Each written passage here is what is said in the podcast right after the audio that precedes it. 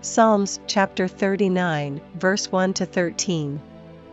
I said, I will take heed to my ways, that I sin not with my tongue, I will keep my mouth with a bridle, while the wicked is before me.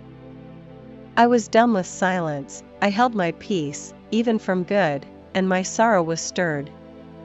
My heart was hot within me, while I was musing the fire burned, then spake I with my tongue.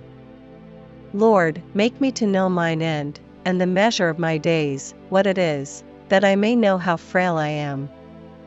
Behold, thou hast made my days as an handbreadth, and mine age is as nothing before thee. Verily, every man at his best state is altogether vanity. Selah.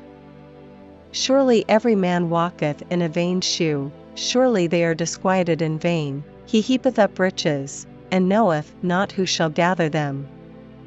And now, Lord, what wait I for? My hope is in thee. Deliver me from all my transgressions, make me not the reproach of the foolish. I was dumb, I opened not my mouth, because thou didst it. Remove thy stroke away from me, I am consumed by the blow of thine hand. When thou with rebukes dost correct man for iniquity, thou makest his beauty to consume away like a moth, Surely every man is vanity. Selah. Hear my prayer, O Lord, and give ear unto my cry, hold not thy peace at my tears, for I am a stranger with thee, and a sojourner, as all my fathers were.